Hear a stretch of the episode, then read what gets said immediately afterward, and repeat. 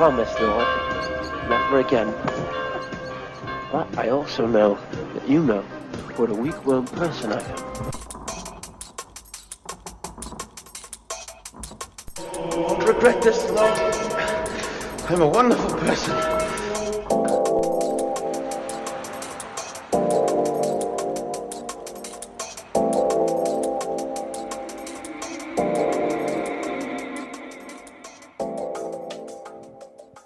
Hello, and welcome back to the Treadweary podcast, the audio arm of tread, treadweary.com.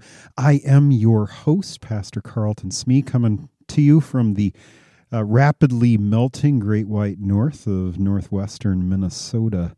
And this is a place where we gather together to deal with the issues of the gospel, to dig into the scriptures and see where Jesus is speaking to grant us freedom, to grant us release, to forgive us our sins. And so far, we have been going through the book of John, and we've been looking at it through a particular lens, through the lens of worship, in part because I'm focusing on that, that text in John 4, where Jesus is talking with the woman at the well and talking about God seeking true worshipers and how trying to see how this gospel, this text, connects to how we conduct our worship, how our worship is is is tied to scripture.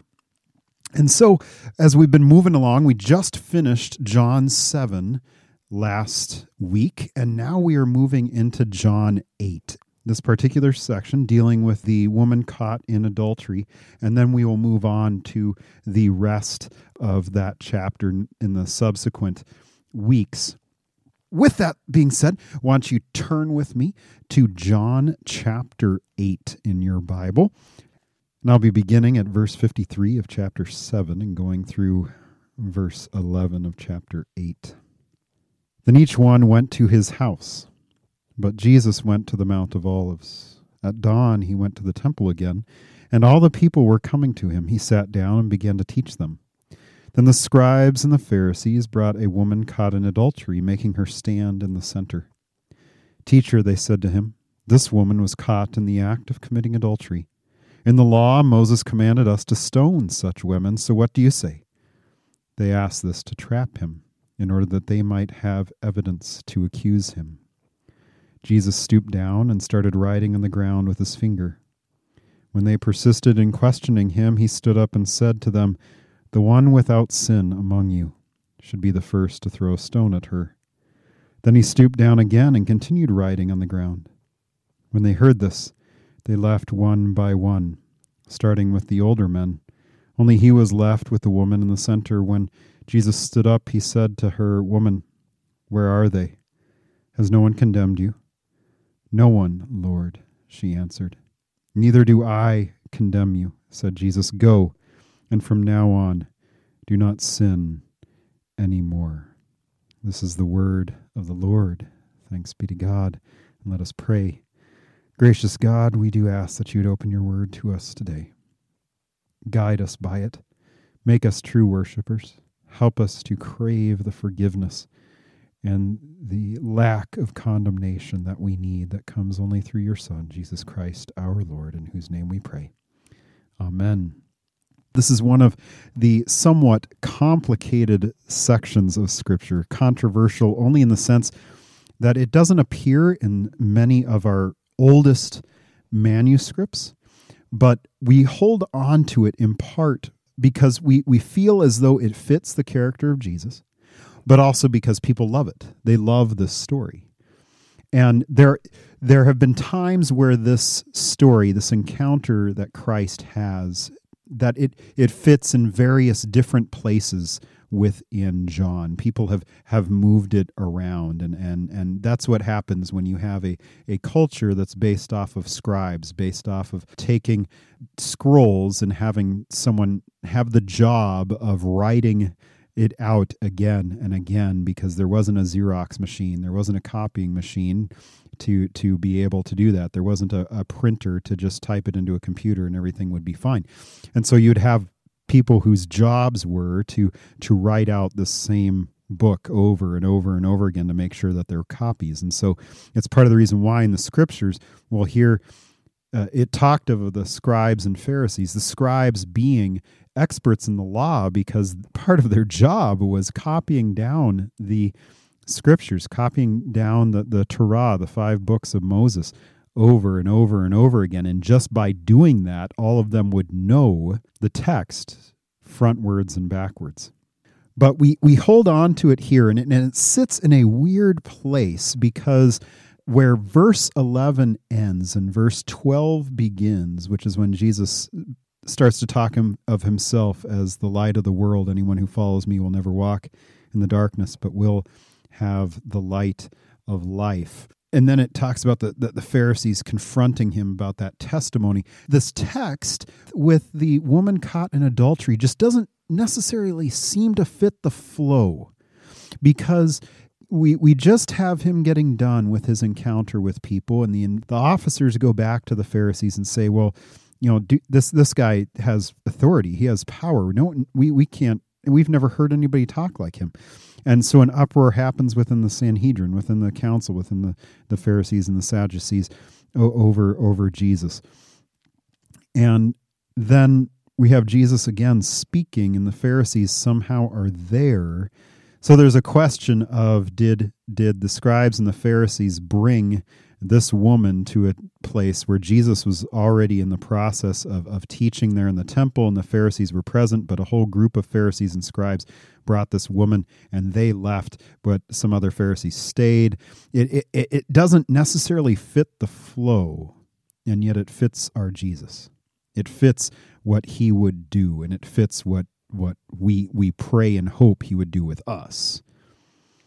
So let's go through here. It, it says, Then each one went to his house. Uh, this this going back to the conflict within the Sanhedrin, within the council, where Nicodemus speaks up for Jesus, and and they accuse him of being from Galilee too. But it says they went to each to his own house, but Jesus went to the Mount of Olives.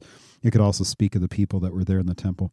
Then it says at dawn he went down to the temple again, and all the people were coming to him. He sat down and began to teach them and the assumption is is that this is still during the festival of tabernacles the festival of shelters festival of tents whatever you want to call it. And so so there would still be a large group of people there.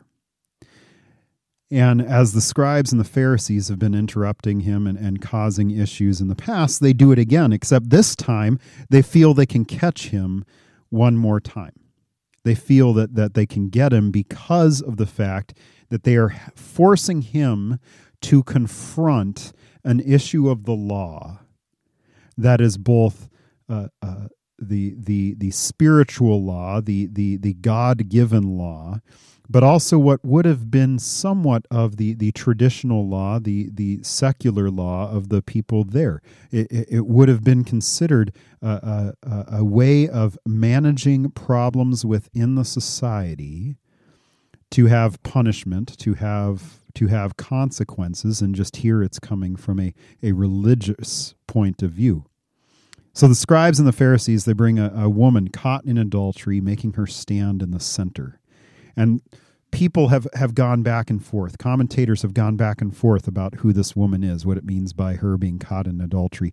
More than likely, she was a prostitute, uh, a rather well known prostitute that that they they may have been wanting to get in trouble in the first place, but more often than not, they turned a blind eye to it because uh, there could be questions about whether some of them were some of her clients but also maybe they turned a blind eye because it was a form of the economy, which is not good. But when you live in a society in which women have very few rights, uh, let's say none at all, they, they couldn't start their own business, they couldn't go to college, they couldn't uh, do much other than than work from home or work at home or maybe sell a few things here and there of whatever they grow or they make themselves it's no wonder then that the world's quote unquote oldest profession would exist in that society because when you take a woman and you take every opportunity away from her, every right she could possibly ever have to subsist on her own.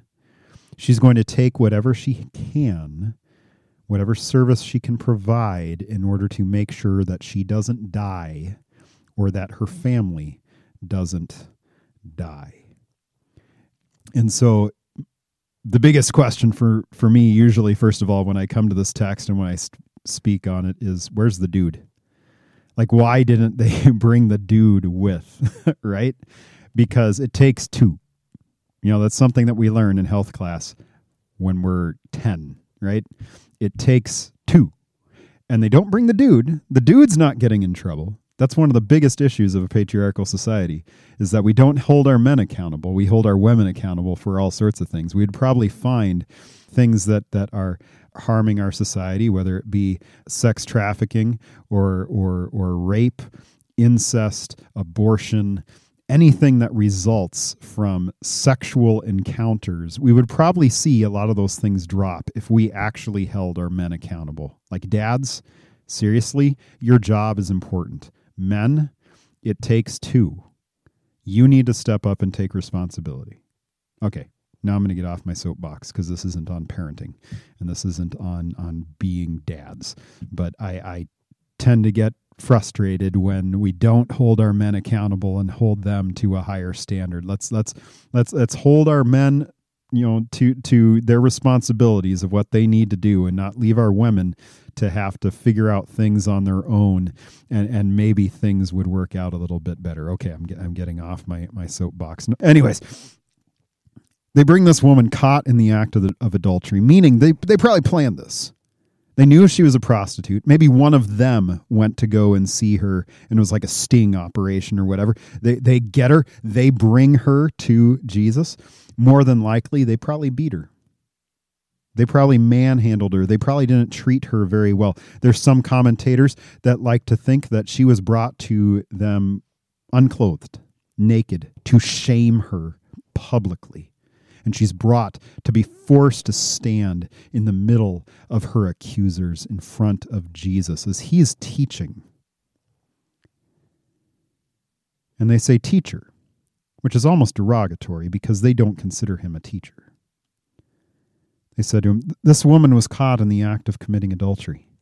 In the law, Moses commanded us to stone such women. So what do you say? They asked this to trap him in order that they might have evidence to accuse him. So they bring her.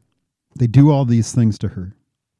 Then they want this teacher to pass judgment, and they think they can catch him in part because maybe you know since he's been hanging out with tax collectors and prostitutes and those who the society calls sinners if he says yeah stoner he's probably going to lose his audience as they're thinking and if he says no we shouldn't stone her we shouldn't do anything of the sort you, you know we, we shouldn't punish her uh, we should just uh, let her be they think then that well he's breaking the law of moses so then we can condemn him as a heretic and we can stone him probably alongside her they're wanting to trick him. And sometimes I wonder how that works for us with our Jesus, how that works for us with God. That we so often are better at looking at the sins of others rather than our own. And so it is that in our worship, we, we gather together as a church, and how often it is that we sit on one side of the room because someone else sits on the other side of the room that we can't stand, but we're still part of this church, and so we have to get along. But we definitely know one another's sins. I serve in a I serve in two very small towns and people know what is going on and quite often I have people come up to me and they know when I've been out of town because it's gotten around. right? People know. People can tell me stories or will try and tell me stories of some of my parishioners that they know that they know of their sins. And we do that in part because we want to lift ourselves up. We want to we want to raise ourselves up just a little bit, even if it's just one notch above our neighbor. We then can lord ourselves over our neighbor and then we we think that we're adding to our own righteousness.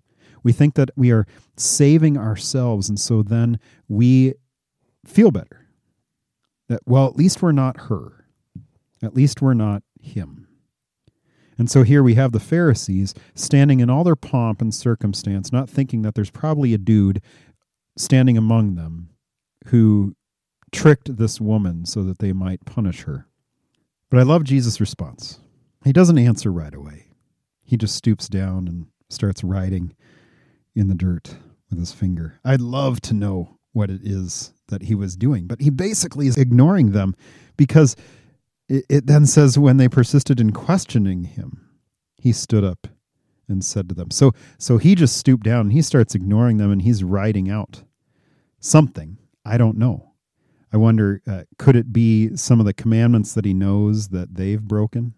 I don't know. That doesn't really fit in with the grace of Christ, the fact that he casts our sins so far into the deepest part of the sea that he that he throws them as far as east is from the west so far as he removed our sins from us. Maybe he was he was writing around the, the names of all their uh, their girlfriends that they have on the side, right? or all their boyfriends they have on the side, or or you know children or or whatnot. All the sexual sins that these these men quite possibly could be convicted of. Or maybe he's starting to write out the gospel portions of the scriptures that so often we lose. Those those issues of God casting our sins as far away from us as humanly possible that we will never be able to find them again. That he that he's he's he's writing down these texts to be able to have them there that people might go wow i forgot about that one. Never mind jesus. But then jesus stands up and he says the one without sin among you should be the first to throw a stone at her. And just like Jesus always does, he finds a place in the middle. He doesn't say, no, that law is wrong. But what he does say is, okay, let's apply this law the way it should be. The law coming to us to convict us of our sin, but even more so to drive us to our Jesus. That becomes the place for church church being a place not so that we show up to try and be better so so that we can go out into the world and condemn the world for for whatever sins we might see. It, it's not there for us to be that woman standing in shame in front of all people. But it is there to be a place that yes we might hear some harsh words some harsh things that make us very uncomfortable but in the midst of all that, we have our Jesus stooped in the dirt, writing out the gospel prescription for our souls. And he stands up and he says, Okay, you might condemn her, but you who don't have sin, any sin at all in your life, you can go ahead and condemn this woman and throw the first the first stone. Then he stooped down again and continued writing on the ground, as though he was, I've got other things to do, boys. You figure it out. When they heard this, they left one by one, starting with the older men. Only he was left with the woman in the center. I always find that interesting. It says starting with the older men. Part of it could be a prestige thing that the, the older men were in charge, and so they they were the most elder, so they were supposed to lead everybody out. But sometimes I wonder if it was the older men because they understood. Because as we get older, we understand our sin more and more as we get older, we're able to be reminded of the things we did in high school even more, things we did in college, the things that we continue to do. So the older men leave. They kind of have it figured out, and the younger men leave too, in part maybe just following the example. And they're dropping the rocks as they're walking away. And then Jesus stands up. And I love this. This is so beautiful. He stands up and he says to her, Woman, where are they? Has no one condemned you? Has no one passed the sentence? Has no one decided to carry out the the what the law says? Because the, the truth of the matter is that her being caught in adultery, her being a, a, a prostitute at that time, was a breaking of the law. They weren't exactly in the wrong. They they they were interpreting the letter of the law. But here we have Jesus getting to the heart of the law, applying that law to everyone around him. So that just as we can show up to church and we can feel shame or guilt for a particular sin, what the scriptures do for us is yes, it condemns us for our idolatry, or it might condemn us even for that shame or guilt that we bring to church that day. But then it is the my job and it's the job of every pastor in that worship service to hand over the goods, as Dr. James Nestingen says, to hand over to you Jesus Christ. And here Christ does that for us perfectly. Who's condemned you? And she's wallowing in the dirt, probably weeping tears, cringing, waiting to feel that first stone. And she feels a hand on her shoulder, and it is Jesus. And all she can say is, No one, Lord, no one has condemned me. And then Jesus says, Neither do I condemn you. Go Going from now on, do not sin anymore. That verse, verse 11, is one of those ones that often hits the church in different ways. You can tell a preacher what kind of preacher a preacher is based on how they interpret that text, what they emphasize on that text. Many will emphasize go and sin no more because they feel that that is this call for Jesus to call us to holiness, this call of Jesus to call us to a better life than what it is we have now, to, to, to, to make ourselves worthy, honorable, perfect. But notice that's the second thing he says. The first thing he says is, Neither do I condemn you. She's caught in her sin the law has been applied to her the way it should be applied, and yet the gospel sneaks in to steal away from the law another victim, so that the gospel might be spread over her to cover her nakedness, to cover her shame, to cover her guilt. And so it is that Christ comes to us, does not condemn us. He takes away any chance of condemnation, and he gifts to us the spirit that we need of life and salvation that the law cannot provide because the law always condemns us because it's always going to come to us and tell us that we should do something and not give us the power to do it.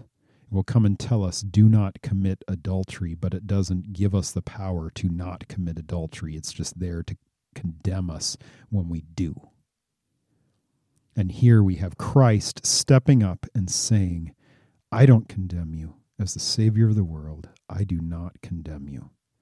And yes, there is this call to go and sin no more because he's looking at this shivering, naked, shame covered, beloved child of God. And he doesn't want her to be in that position again. And that is the Jesus we need the one who comes to us in his word in our worship, in that service, to be able to say to us, Neither do I condemn you. Now go live in the freedom that I have given you of freeing you from the condemnation of the law, that I might grant you a new life that is lived solely by my grace and mercy. That is what we receive from Christ. Well, that's all we have for this week. Go with the blessings of God upon you. In the name of the Father, the Son, and the Holy Spirit. Amen.